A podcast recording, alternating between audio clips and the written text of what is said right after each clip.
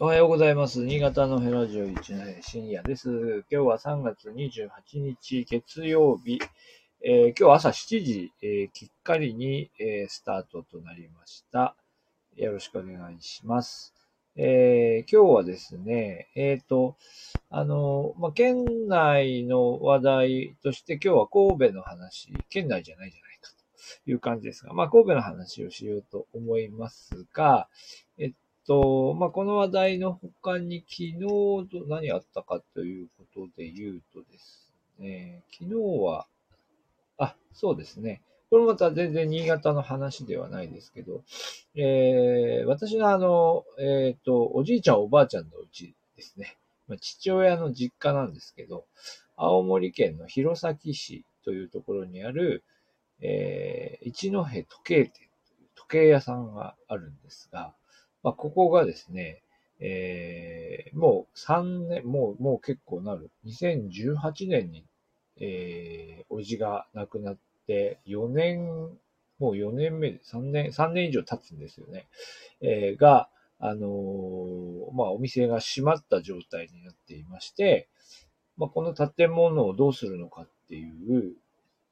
ことが、まあ、ある種懸案、まあ、まあ、我々一族にとっても、一族って言っても、私はまあ、そういう意味では暴暴流になっているので、あんまり直接この様子は知らないんですけど、まあ、町にとっても大きな課題になっていて、で、えークラウドファンディングが出てきましたっていうのが、昨日ちょっと、えっ、と、家族に教えてもらって、え見るようになりました。まあ、どういうことかというと、時計台があるんですよ。札幌の時計台じゃないですけど、こう上に時計台がついた時計店で、えー街の真ん中にありますので、まあそういう意味では街のランドマークみたいな存在なのですが、まあ、時計屋さんとしての機能はもう、もう、まあ、うちの親戚も、まあ、あの継ぐ人がいなくてですね。まあ、い わゆる、いわゆる、あの、そうです。あの、その問題です。で、で、なので、それをどうするかということで、まあ、建物としてはなんとか残していきたいということになるんですけど、えーまあ、これを、あの、ちゃんと、あの、整備していくにもかなりのお金がかかり、まあ、かといって、じゃあ、弘前市が全部丸受けするかというと、それもできないということで、まあ、クラウドファンディングが、えー始まりました。で、えっ、と、まあまあ、でも今見た感じでは、えー始まったばっかりなんだと思いますが、えー結構支援金額は順調に動いているので、まあ、なんとかそこまでたどり着いてほしいなと思っています。あのまあ、私もこのなんか記事書こうかなと思ってますけど、あのえっ、と、返礼品のなんか、あの、一のヘッド経店の描かれた版画の絵が何点か出てるんですが、これは明らかに私の父親がずっと作ってたものなので、でも父親も多分これに少し協力をしているんだと思います。まだちょっとね、確認はしていません。まあ、ちょっとご覧いただければと思います。あの、後でなんかリンクかなんか貼っておきますが。で、えっ、と、まあ、これ別にあの、ひろひ青青森の話なんで直接は関係ないんですけど、まあ、ただこういうこう、私もあの、柴田市内で、まあ、こういう建物に関する仕事とかも少ししたりするんですけど、あのもう本当にもう昔から、昔からっていうかその、江戸時代からあるお城を守るとかですね、まあ、そういう話ではないんですよね。まあ、この、えー明治時代からですよね。一戸時計店自体に、えっ、と、創業は、えー何年かな。まあ、まあ、100年以上経つわけですよね。なんですけど、えっ、と、じゃあもうその、なんていうか、えー市が、そういうのを全部丸受けして、こう整備していくことができるかっていうと、まあそれも、まあ難しいっていうか、そこまでの歴史的建造物というわけでもないっていうことですかね。まあなので、まあ民間所有のままで、なんかこう、お金を、補助金とかを出して整備していきたいとかっていうことになるんだけど、でも、まあ、あの、要するに私たちの家族がそうであるように、やっぱりその後をこう継いでいくっていうこともまあ難しくなってきてると、いろんな構造の変化の中でですね。まあ、というような話ですね。はい。えー、という話が、あまあ出てまして、まあちょっとそういう意味では、あの、一応私の家族とか親戚、えー、の話であり、青森の話であり、全然新潟とは関係ないっちゃ関係ないんですけど、でもまあ全国共通の、あるいは新潟のこう地方都市の中でも同じようにこう起きてきそうな話だよなと思ってちょっとご紹介いたしました。さて、ニュースの方行きましょう。ニュースの方はですね、今週、昨日はまあ日曜日で、まあ割と比較的ニュースは静かでした。えー、一点だけちょっとあの各社大きく取り上げていたのが、えっ、ー、と、こう、表題に挙げました神戸ですね。えっ、ー、と、新潟神戸線というのがですね、昨日、えー、就航、新たに就航ということで、えー、ニュース、各社ニュースとして取り上げています。これどういうことかというと、えー、富士ドリームエアラインですね。えー、FDA という、まあ、名古屋ですか。えー、まあ、東海地区を拠点とする、航空会社ですね。えー、まあ、少しずつ新潟にも飛行機を飛ばしてくれているようになって、新潟名古屋線っていうのは完全に定着してますかね。名古屋便は、えっ、ー、と、JAL 便と、えー、JAL と ANA とそれぞれありますが、そこに FDA の、えー、路線も入ってきているはずですよね。で、えっ、ー、と、まあ、名古屋に行くときには FDA っていうのも選択肢に入っているんですけど、今度はその FDA がですね、新潟と神戸の間をつなぐ路線を、えー、飛ばしますということで、えー、昨日からあ飛ばすように、えー、なりました。えー、いうことです。えー、1日1便でしょうかね。はい。で、あのー、まあ、新潟県民からするとですね、実は、神戸空港ってのは全く縁がなくて、まあ私は羽田で、あ航空、あの、あるんだっていうのは、あの知ってましたし、あの、まあ、関西、関西の三つ目の空港っていうのがあるんだなっていうことで、まあ、認識はしてましたけど、まあ、でも、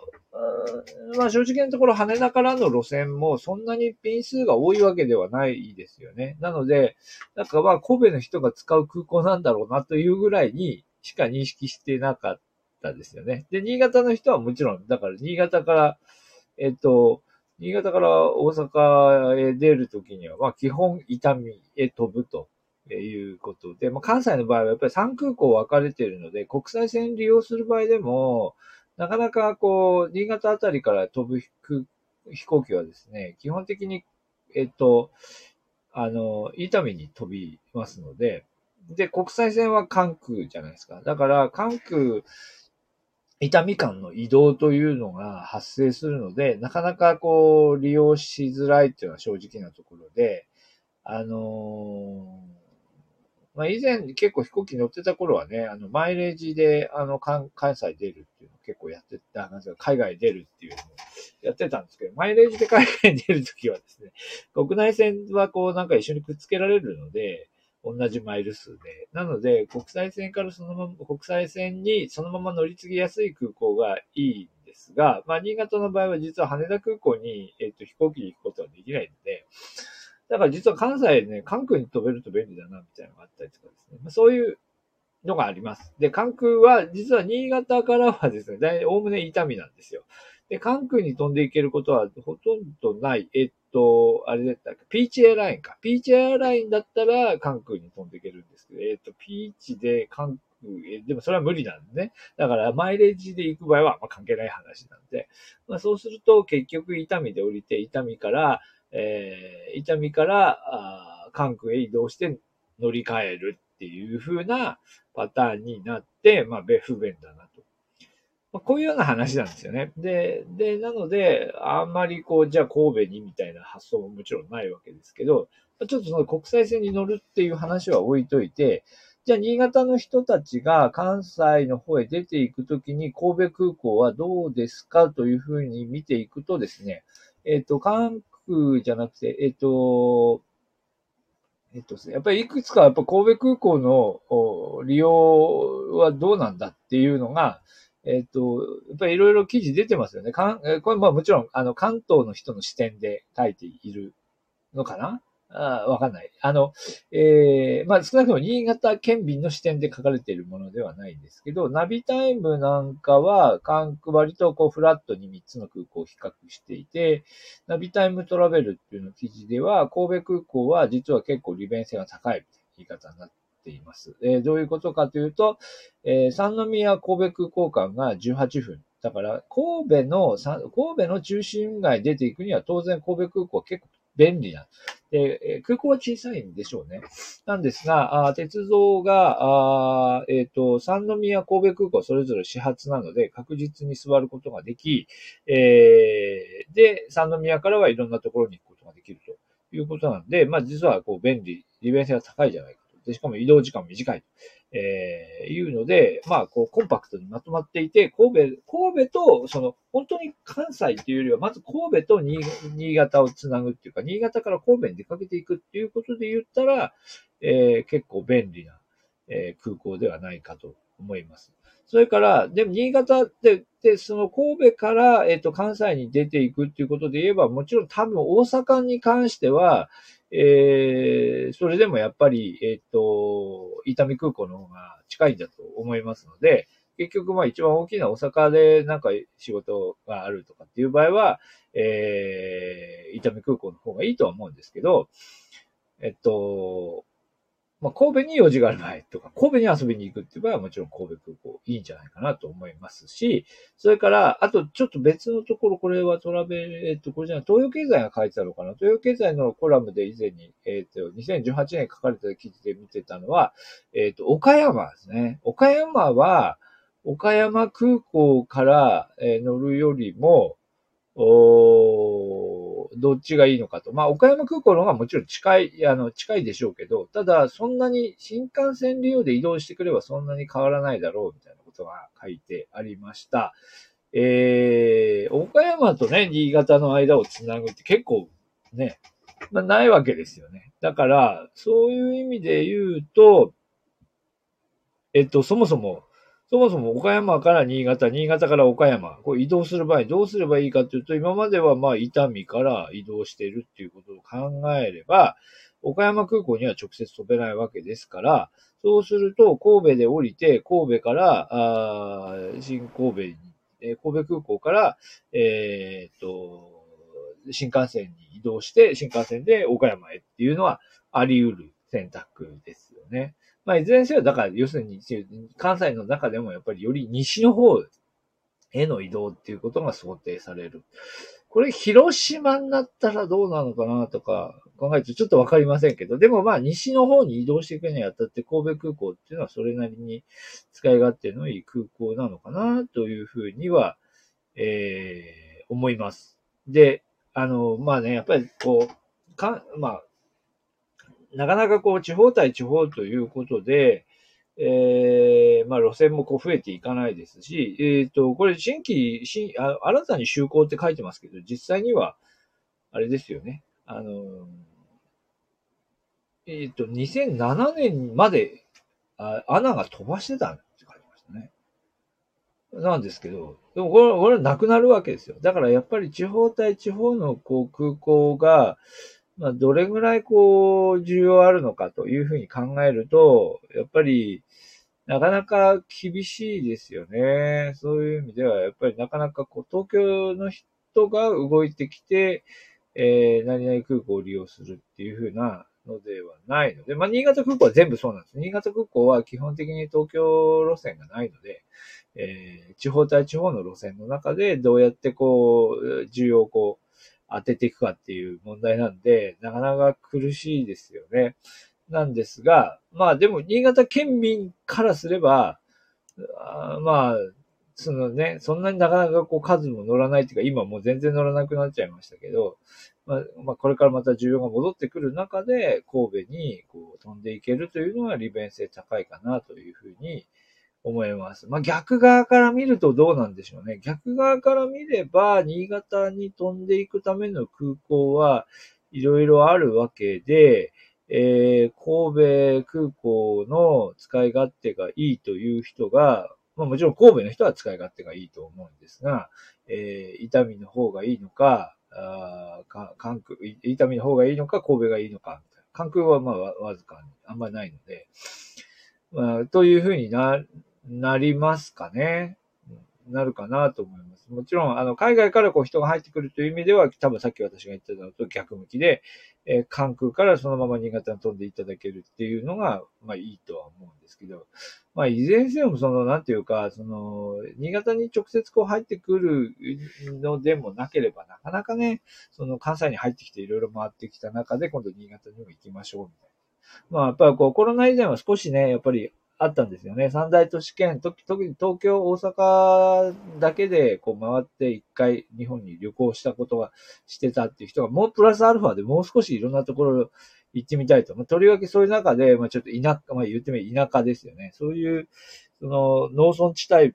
の方とか、雪がとかですね。そういういろいろな、あの、ちょちょっとまた違う日本の側面を見ていこうっていう時に、まあ、新潟っていうのは、まあ、ある種そういう、こう、ちょっとして田舎のフラグみたいな立ってて、まあ、まあ、田舎のフラグみたいな立ってんだけど、でも、それなりにこう、ちゃんとインフラも整っているっていうことで、一つ選択肢に入れていただいていたのかなというふうに思いますけど、まあ、これがどうやって戻ってくるかですよね。ええー、まあ、というところがあるかなと思います。まあ、で、ビジネスでもまあ、ニッチなところをね、えー、なってきていて、まあ、新潟の人にとっても神戸っていうのは、うん、なんでしょうね。開港五港の一つであり、まあ、なんだろう、うん、あの、新潟、新潟はこう港町として、えー、今これぐらいのレベルだけど、やっぱりね、神戸のね、国際的なこうブランド力みたいな、ちょっと羨ましいな、みたいな感じで見てるところも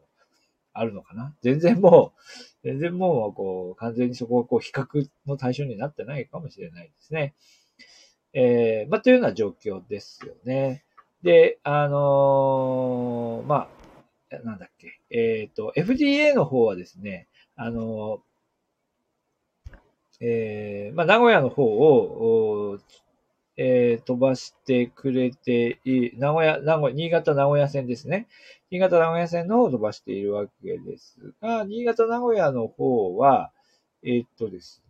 今度、今度また1便追加というと、ちょっと、あの、時間表、時間は、時間、時間見てないんですけど、2往復で多分、こう、えー、に、えっ、と、名古屋拠点でしょうね。名古屋から、名古屋から飛んで、新潟で飛んできて、新潟からまた名古屋に戻ると。今度、だ神戸に飛ばす分が、ちょっとその変形の中に入ってくるのかどうか、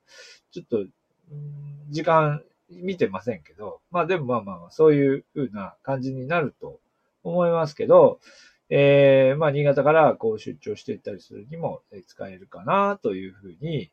えー、思いますね。まあ、実は FDA 私乗ったことないんですよね。あの、FDA はなんだっけ？パン、パンが出てくるんでしたっけ？なんかちょっとね、ちょっと差別化を図っているので、パン、パンが美味しいとか、パン美味しいんだと。多分あんまり食べ、食べたことがないので変なこと言えませんけど、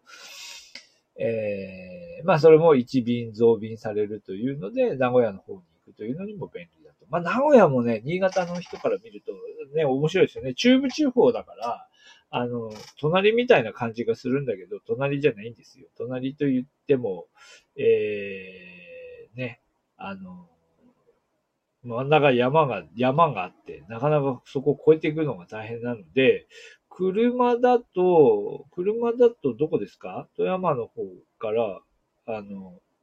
富山の方から、あの、通って、えー、高山を越え、高山、岐阜みたいに通って入っていくしかないし、鉄道だと結局は東京から回って新幹線乗り継いでいくみたいになるので、まあなかなかこう、陸路で名古屋に入っていくのが大変で、まあ、同じチューブと言いつつも結構遠いよねっていう。まあ、この辺がまた新潟のこう自分たちの地域認識みたいなところの、まあ、差にも繋がっていってるわけですけど、まあ、そういう状況にありまして、名古屋もなかなか遠いところです。まあ、そういう同じような意味で、やっぱ神戸も、やっぱ遠いと。やっぱ今までずっと長らくこう、あの、伊丹路線というところに慣れてきましたし、やっぱり新潟の人でも、えー、と、京都に行ってきました、結構あるわけですよね。で、その京都は伊丹から、まあ、すっと行けるから、えー、京都に行く人は圧倒的に多いですけど、い、京都じゃなくて神戸に行きましたっていうのは、まあ私も学会のなんか出張とかで神戸に行くことはありますし、えー、それはあるんですけど、でも、まあ神戸を、なんだろう、神戸に遊びに行くっていうのは、その神戸にお友達がいるなり、なんなりっていうことでもなければ、まあそんなにこう話題にも上ってこないというところで、まあお互いですよね。いや、神戸、神戸は魅力的、いや、神戸いい街だと思いますが、神戸いい街だと思いますが、神戸と新潟はお互いにこう、なんていうか、こう、一番最初に相思相愛みたいな関係でもないというところが、まあ、まあこれからですかね。これからそこがこう変わっていくといいかなというふうに思っております。はい。というわけで今日は日曜日というか、違う、月曜日ということで、昨日あまりニュースが上がっておりませんでしたけど、え神戸、え、と、新潟神戸線というのが、新潟、就航したということで、新潟空港でセレモニーがありまして、FDA の路線が新たに開設されたという話題、そこ一点で今日はちょっと話しいたしました。はい、今日も一日元気にお過ごしください。ありがとうございました。